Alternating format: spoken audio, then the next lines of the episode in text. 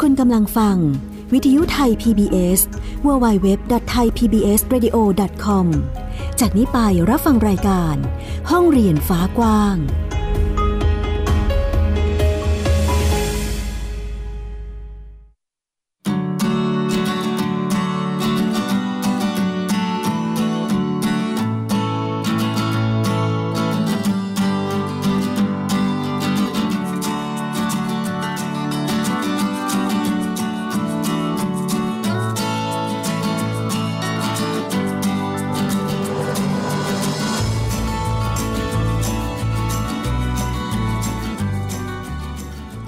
วัสดีค่ะคุณผู้ฟัง ต้อนรับคุณผู้ฟังทุกท่านค่ะ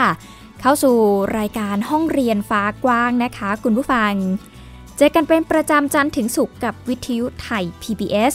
www.thaipbsradio.com นะคะ อยู่กับดิฉันอัยดาสุนศรีที่มาพร้อมกับเรื่องราวข่าวสารด้านการศึกษา ที่นำมาเล่าแล้วก็พูดคุยให้คุณผู้ฟังได้ติดตามรับฟังกัน ในหลากหลายมิติเลย ไม่ว่าจะเป็นเรื่องของการปฏิรูปการศึกษา ว่าปัจจุบันนี้ เกิดปรากฏการณ์อะไรขึ้นบ้าง เกิดการเปลี่ยนแปลงอะไรขึ้นบ้าง หน่วยงานไหนที่พยายามทำงานกันอย่างหนักนะคะ ก็นำมาเล่าให้ฟัง รวมไปถึงการศึกษาทางเลือก โดยเฉพาะวันจันทร์นะคะ คุณผู้ฟังใครที่สนใจการจัดการศึกษาในรูปแบบของโฮมสคูลหรือว่าการทำการศึกษาแบบบ้านเรียน สามารถติดตามรับฟังได้ทุกวันจันทร์ จะมีตัวอย่างจากการ บ้านเรียนต่างๆนะคะมาร่วมพูดคุยในรายการ เพื่อที่จะได้เห็นว่ารูปแบบการจัดการศึกษานั้นเป็นอย่างไร อีกหนึ่งช่องทางที่ให้คุณรับฟังได้ง่าย นั่นคือแอปพลิเคชันไทย PBS Radio ค่ะ ดาวน์โหลดฟรีได้แล้วนะคะวันนี้จะได้ง่ายแล้วก็สะดวกในการรับฟัง ส่วนเรื่องราวของเราจะเป็นอะไรบ้างนั้นไปติดตามรับฟังกันค่ะ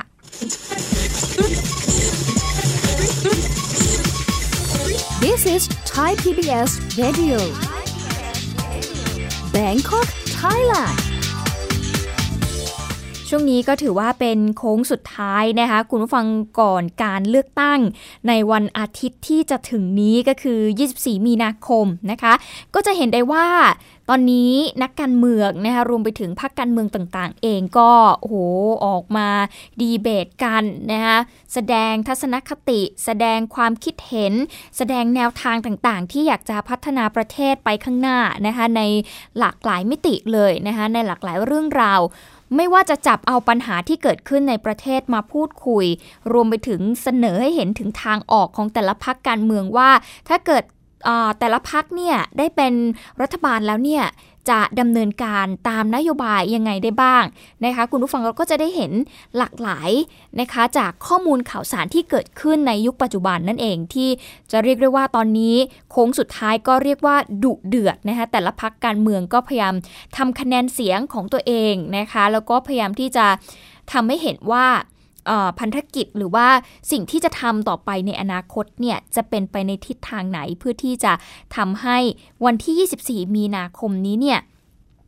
เสียงไหน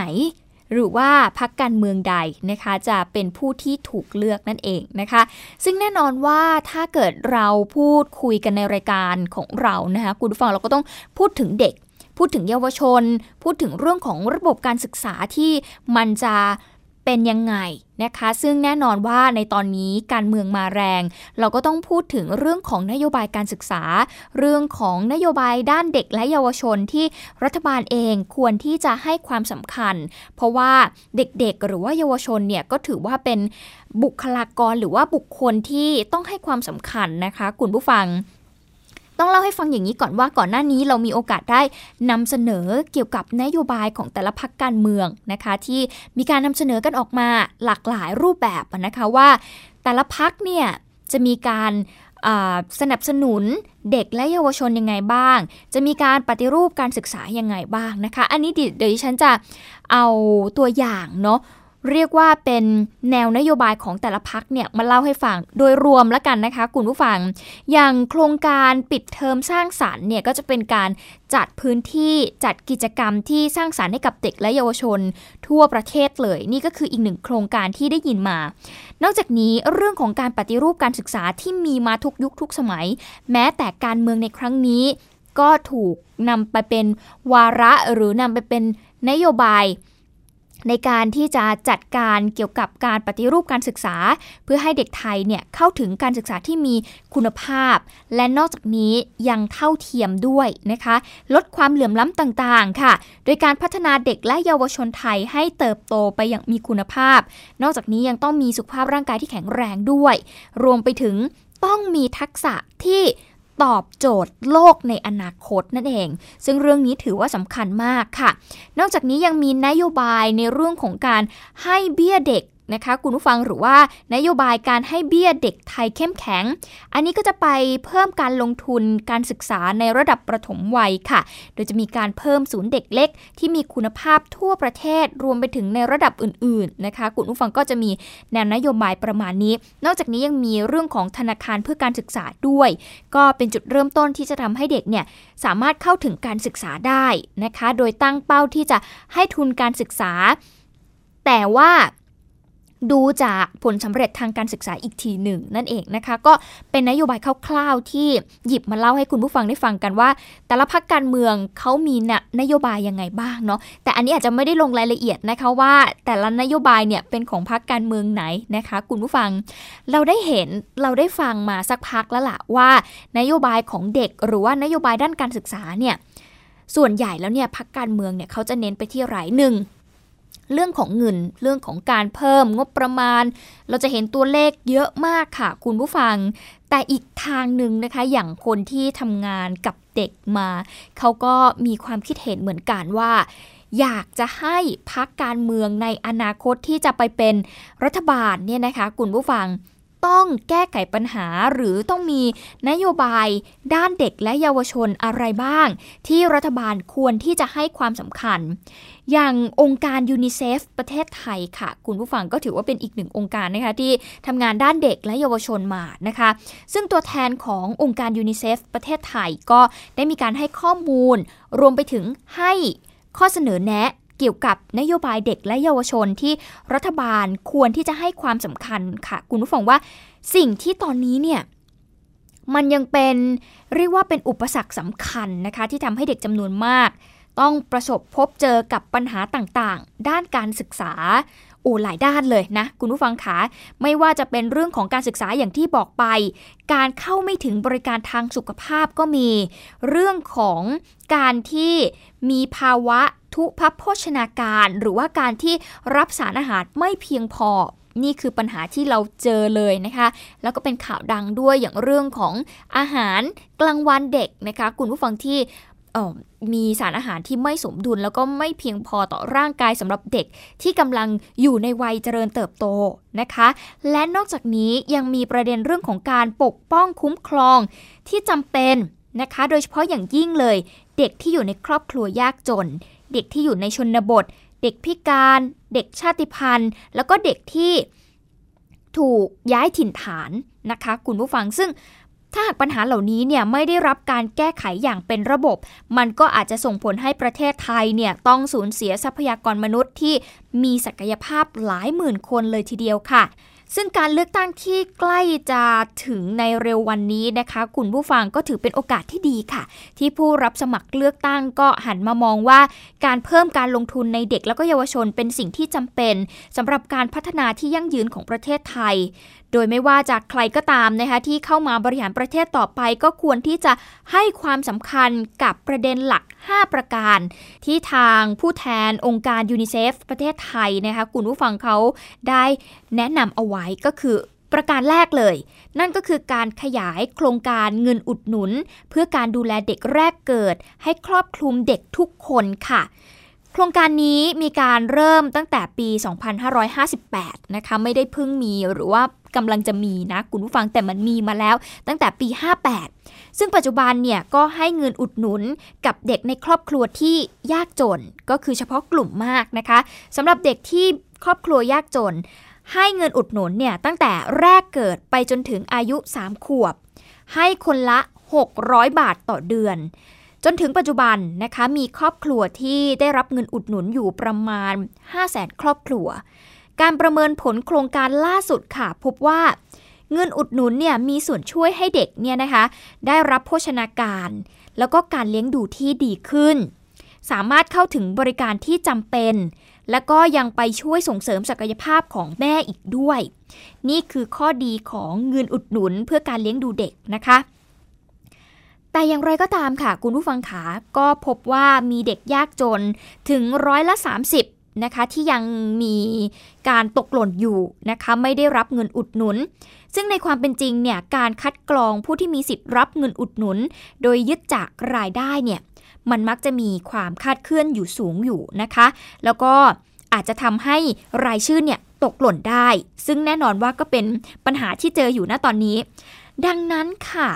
วิธีการแก้ไขปัญหาการตกหล่นได้ที่ที่ดีที่สุดเลยนะคะคุณผู้ฟังเขาก็เลยแนะนำว่า การขยายโครงการนี้ ก็ทำให้ครอบคลุมเด็กทุกคนเลย ไม่ต้องมาบอกว่าเฉพาะเด็กยากจน เด็กที่มีฐานะปานกลางก็สามารถที่จะได้รับเงินอุดหนุน หรือเด็กที่อยู่ในฐานะร่ำรวยก็ควรที่จะได้ นี่ก็คือแก้ไขปัญหา การที่มีเด็กรายชื่อตกหล่นได้ นั่นเองนะคะ แต่ก็ในทางปฏิบัติก็ไม่แน่ใจนะ คุณผู้ฟังว่ามันจะเป็นยังไงนะคะ ซึ่งควรที่จะมีการขยายการครอบคลุมเด็กนะคะจากเดิม จนถึงอายุ 3 ขวบไปเป็น 6 ขวบ นะคะตั้งแต่แรกเกิดไปจนถึง 6 ขวบเลย เนื่องจากเป็นช่วงวัยที่สำคัญที่สุดในชีวิตนั่นเองค่ะ นี่คือการขยายโครงการเงินอุดหนุน เพื่อการดูแลเด็ก แรกเกิดให้ครอบคลุมเด็กทุกคนนะคะแล้วก็มีอาอายุที่มากขึ้นนั่นเอง 2. ค่ะ การจัดให้มีระบบดูแลเด็กอายุต่ำกว่า 3 ปี ที่มีคุณภาพและทั่วถึงเด็กตั้งแต่แรกเกิดจนถึง 3 ขวบเนี่ยถือว่าเป็นวัยที่ ต้องได้รับการดูแลนะคะคุณผู้ฟังและยิ่งเฉพาะตอนนี้เนี่ยสถานการณ์การดูแลเด็กเนาะเรื่องของการที่พ่อแม่ต้องเข้ามาทำงานในเมืองต้องให้เด็กอยู่กับตายาย ต่างๆ เหล่านี้เป็นปัจจัยทั้งนั้นเลยนะคะ ดังนั้นค่ะคุณผู้ฟังขาเขาก็เลยบอกแบบนี้เขาบอกว่า ปัจจุบันนี้เนี่ยเด็กประถมวัยจำนวนมากนะคะ ยังขาดการ กระตุ้นพัฒนาการแล้วก็การดูแลอย่างเต็มที่หนึ่งในสาเหตุสำคัญก็คือการขาดสถานดูแลเด็กเล็กที่ราคาไม่แพงเข้าถึงได้ โดยเฉพาะอย่างยิ่งค่ะสำหรับเด็กอายุตั้งแต่ 3 เดือนนะคะ เมื่อคุณแม่เนี่ยต้องกลับไปทำงานหลังจากที่ลาคลอดนะคะ ก็ใช้สิทธิ์ลาคลอดได้แค่ 3 เดือนใช่ไหมคะณตอนนี้ที่เป็นอยู่ ไปจนถึงอายุ 3 3 ปีนะคะหรือว่า 3 ขวบนะคะ รวมไปถึงพ่อแม่จำนวนมากต้องย้ายถิ่นฐานเพื่อไปทำงาน อันนี้ก็ส่งผลให้โอกาสที่เด็กจะได้รับการดูแลอย่างเต็มที่เนี่ยมันน้อยลงไปด้วยนะคะ ทีนี้ข้อเสนอของทางยูนิเซฟก็คือการเพิ่มการลงทุน แล้วก็สนับสนุนให้มีการจัดบริการสำหรับเด็กอายุ 3 เดือนไปจนถึง 3 ปี ที่ได้มาตรฐาน แล้วก็มีค่าใช้จ่ายที่ไม่แพง ซึ่งก็จะเอื้อให้กับทุกครอบครัวสามารถที่จะเข้าถึงได้ ก็คือเหมือนเป็นเนอร์เซอรี่นะคะหรือว่าเป็นศูนย์ดูแลเด็กนะคะที่พ่อแม่เองนะคะคุณฟังใครที่ไม่มีเวลาในการเลี้ยงดู หรือบางคนนะคุณผู้ฟังตากับยายไม่สามารถที่จะเลี้ยงดูได้ ก็แน่นอนว่าพัฒนาการเด็กที่อยู่กับตายายก็จะประมาณหนึ่ง แต่ว่าถ้าได้อยู่ในศูนย์ดูแลเด็กเขาก็จะมีพัฒนาการอีกรูปแบบหนึ่ง เพราะว่าเขาก็จะมีกิจกรรมที่ช่วยในการเสริมสร้างพัฒนาการเด็กใช่ไหมคะซึ่งแน่นอนว่ามันก็อาจจะดีกว่านั่นแหละ ก็เลยมีข้อเสนอแนะว่า ควรที่จะเพิ่มการลงทุนตรงนี้นะคะ แล้วก็ให้ไปเพิ่มศักยภาพ ไปสนับสนุนให้มีพื้นที่ที่สามารถรับฝักเด็กแล้วก็ ราคาถูกที่พ่อแม่สามารถที่จะจ่ายได้นะคะ ซึ่งในอนาคตเนาะบริการต่างๆ ที่บอกมาเนี่ยก็อาจจะดำเนินการภายใต้ความร่วมมือระหว่างภาครัฐ และก็ภาคเอกชนก็สามารถทำได้ อันนี้ก็ต้องมาดูว่าเอ๊ะจะทำยังไงได้บ้างนั่นเองนะคะ ต่อมาคือประการที่ 3 ค่ะเรื่องของการพัฒนาทักษะที่จำเป็นสำหรับศตวรรษที่ 21 ให้กับนักเรียน ก็มีการประมาณการนะคะว่า 65%ของเด็กที่กำลังเรียนอยู่ ในระดับประถมศึกษา จะเรียนจบแล้วก็เข้าสู่ตลาดแรงงานใหม่ที่ยังไม่มีในปัจจุบัน แม้ว่าทักษะการคิดเลข การอ่านออกเขียนได้ ยังคงเป็นพื้นฐานสำคัญสำหรับการเรียนรู้ในทุกแขนง แต่เด็กนักเรียนในวันนี้นะคะคุณผู้ฟังจำเป็นจะต้องมีทักษะสำหรับโลกในศตวรรษที่ 21 อย่างเช่น ทักษะในการปรับตัว การคิดวิเคราะห์ ความคิดสร้างสรรค์ ทักษะการแก้ไขปัญหา และก็การอยู่ร่วมกันกับผู้อื่น นี่คือทักษะที่ต้องมีในศตวรรษที่ 21 นะคะ ซึ่งในหลักสูตรการศึกษาเอง อย่างทักษะการปรับตัว เอ๊ะ มีวิชาไหนบ้าง ที่มันส่งเสริมเรื่องนี้ ทักษะการแก้ไขปัญหาการอยู่ร่วมกับผู้อื่น มันมีวิชาไหนบ้างที่จะช่วยให้เด็กมีทักษะตรงนี้ อาจจะต้องกลับมาคิดกันอีกทีหนึ่งนะคะว่า การศึกษาในรั้วโรงเรียนเนี่ยอาจจะต้องมีการปรับหลักสูตรใหม่หรือเปล่านะคะซึ่งก็จะช่วยให้พวกเขาเนี่ยเอาตัวรอดได้ในสภาพแวดล้อมที่มีการเปลี่ยนแปลงอย่างรวดเร็ว แล้วก็ไม่แน่นอนด้วยนั่นเองนะคะในศตวรรษที่ 21 แน่นอนอย่างที่เราทราบกันดีว่า หุ่นยนต์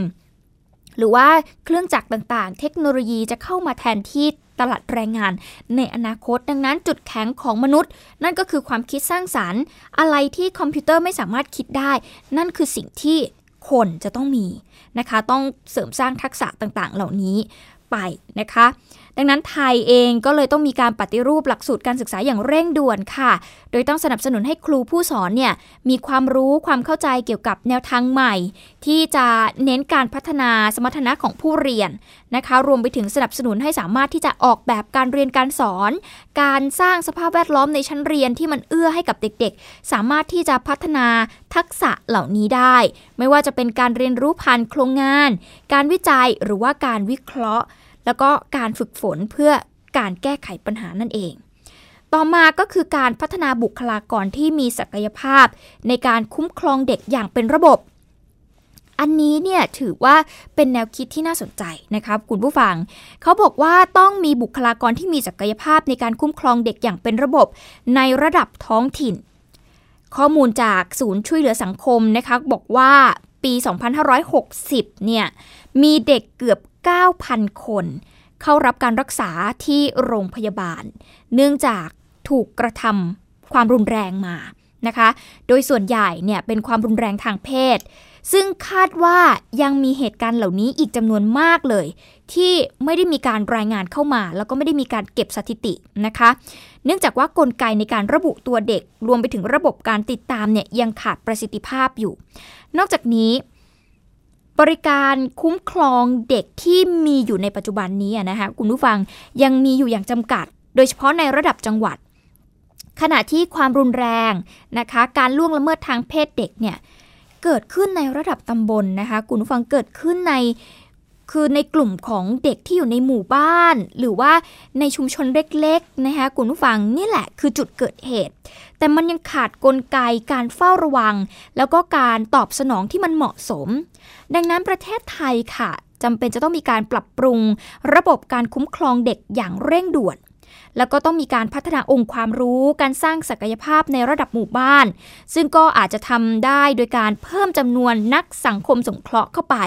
หรือว่ามีการแต่งตั้งเจ้าหน้าที่คุ้มครองเด็กในระดับตำบลหรือหมู่บ้าน เพื่อให้เป็นทั้งผู้นำแล้วก็ผู้ประสานงานในการให้ความช่วยเหลือแล้วก็คุ้มครองเด็กในแต่ละพื้นที่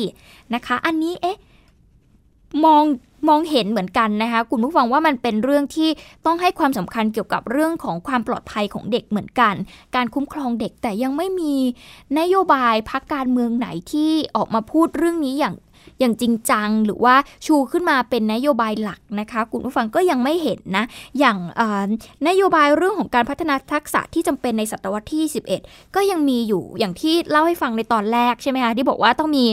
การส่งเสริมนะคะปฏิรูปการศึกษาให้เด็กเนี่ยมีทักษะที่ตอบโจทย์โลกอนาคตก็ยังเห็นอยู่ เรื่องของเงินอุดหนุนก็เห็น เพราะว่าโอ้แต่ละพักเองก็สู้กันด้วยเรื่องนี้อยู่เหมือนกันนะคะ นั่นแหละก็ ถือว่าเป็นอีกหนึ่งข้อเสนอที่น่าสนใจสำหรับยูนิเซฟที่มีการให้ข้อเสนอนี้มาและประการสุดท้ายนะคะประการที่ 5 ก็คือการพัฒนาทักษะให้กับเยาวชน เพื่อที่จะก้าวมาเป็นผู้นำทางเศรษฐกิจของประเทศในอนาคต คุณจะเห็นได้ว่าช่วงหลังๆมาเนี้ยนะคะคุณผู้ฟังพักการเมืองต่างๆนะคะจะพูดถึงการที่อยากจะยกระดับประเทศไทยให้เป็นประเทศที่มีเศรษฐกิจที่ดีขึ้นนะคะผลักดันให้คนไทยเนี่ยมีศักยภาพในการที่จะไปแข่งขันกับตลาดโลก ในการทำเศรษฐกิจนู่นนั่นนี่เยอะแยะไปหมดเลยนะคะ เอาเด็กไปเป็นส่วนหนึ่งในการพัฒนาตรงนี้ก็จะถือว่าเป็นเรื่องที่สำคัญเหมือนกัน ประเทศไทยของเราค่ะ คุณผู้ฟังค่ะมีเยาวชนที่อายุอยู่ระหว่าง 10 ถึง 24 ปีอยู่ที่ประมาณ 12 ล้านคนนะคะ ที่ตอนนี้กำลังจะกลายเป็นผู้นำของสังคมในอนาคต เยาวชนเหล่านี้นะคะต้องได้รับการสนับสนุนให้สามารถพัฒนาทักษะที่จำเป็นสำหรับตลาดแรงงานในอนาคต โดยเฉพาะอย่างยิ่งค่ะ เยาวชนที่ขาดโอกาสปัจจุบันนี้เนี่ยมีเยาวชนอายุ 15-17 ปีในประเทศไทย ถึง 1 ใน 4 นะคะ ไม่ได้เข้าเรียนหนังสือค่ะ คุณผู้ฟัง เยาวชนที่อายุ 15-24 ปี ประมาณ 15%ไม่ได้อยู่ในระบบการศึกษา การฝึกอบรมหรือว่าการจ้างงานใด ๆ นะคะ ดังนั้นประเทศไทยจำเป็นต้องสนับสนุนให้เยาวชนเหล่านี้เนี่ยเข้าถึงการพัฒนาทักษะค่ะ โดยอาจจะดำเนินการผ่านมาตรการต่างๆ อย่างเช่น เงินกู้ยืมเพื่อการศึกษา การเพิ่มงบประมาณ แล้วก็การส่งเสริมความเข้มแข็ง ให้กับระบบอาชีวศึกษาด้วยเครื่องมือหรือว่านวัตกรรมใหม่ ๆ หรือการเข้าถึงแหล่งทุนสำหรับผู้ประกอบการรุ่นใหม่นะคะ ก็ เป็นอีกหนึ่งเรื่องนะคะที่ทางยูนิเซฟแนะนำแล้วก็เห็นบางนโยบายของบางพรรคการเมืองก็สนับสนุนเรื่องนี้อยู่นะคะ อย่างแหล่งเงินทุนนะคะ หรือว่าการเข้าถึงของเด็กๆต่างๆ นานานะคะ เราก็ต้องไปดูกันอีกทีหนึ่งว่านโยบายพรรคการเมืองไหนที่ตอบโจทย์เรื่องของแนวนโยบายเด็กและเยาวชนมากที่สุดนั่นเองนะ ก็ปฏิเสธไม่ได้แหละค่ะว่าในอนาคตไทยเราก็ต้องเผชิญกับความท้าทายที่มันค่อนข้างซับซ้อนแล้วก็เยอะอยู่เหมือนกัน ก็มีมาจากหลายปัจจัยเนาะอย่างเรื่องของการก้าวเข้าสู่สังคม ผู้สูงอายุเอ่ยนะคะหรือว่าปัญหาความเหลื่อมล้ำที่มันรุนแรงขึ้นเรื่อยๆนะคะ ดังนั้นไม่น่าจะมีวิธีไหนที่ดีไปกว่าการส่งเสริมหรือว่าการลงทุนกับเด็กและเยาวชนนะคะ ที่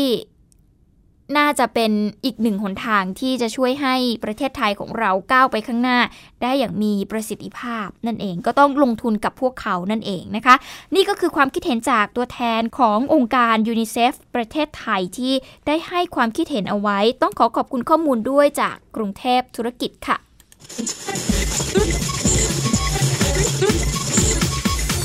This is Thai PBS Radio Bangkok Thailand โค้งสุดท้ายของการหาเสียงของพรรคการเมืองต่างๆ แล้วค่ะ คุณผู้ฟัง 24 มีนาคมนี้นะคะ ก็ไปใช้สิทธิ์เลือกตั้งกันนะคะ เชื่อว่าในหลายเดือนที่ผ่านมาเราได้เห็นแล้วล่ะ ว่าแต่ละพรรคการเมืองมีแนวนโยบายยังไงบ้าง พยายามที่จะทำให้ประเทศไทยของเราก้าวไปข้างหน้ายังไง และจะแก้ไขปัญหาเรื่องของเศรษฐกิจเรื่องของการเมืองหรือเรื่องต่างๆ ที่เกิดขึ้นในประเทศไทยยังไงนะคะ ก็เชิญชวนให้ทุกท่านไปใช้สิทธิ์เลือกตั้งในครั้งนี้นะคะ คุณกำลังฟัง วิทยุไทย PBS www.thaipbsradio.com จากนี้ไปรับฟังรายการ ห้องเรียนฟ้ากว้าง การศึกษาที่น่าสนใจแล้วก็น่าตื่นเต้นน่าจะเป็นการศึกษาที่มีการเรียนทั้งในหลักสูตร และก็นอกหลักสูตรนะคะ คุณผู้ฟังต้องมีกิจกรรมที่ให้เด็กๆเเขาได้เรียนรู้และนำไปใช้ได้จริงในชีวิตประจำวันด้วย ซึ่งโรงเรียนวัดดอนตะโกค่ะ ก็เป็นอีกหนึ่งโรงเรียนที่มีความน่าสนใจตรงนี้ค่ะ คุณผู้ฟังก็คือว่านอกเหนือจากเรียนในหลักสูตรการเรียนการสอนตามปกติแล้วเนี่ยยังมีการเปิดวิชาเสริมอย่าง ช่างตัดผมนะคะ มาเป็นอีกหนึ่งการเรียนรู้ให้กับเด็กๆ ไม่ใช่แค่เรียนรู้แล้วมีความรู้ติดตัวอย่างเดียว แต่เด็กๆ ยังสามารถ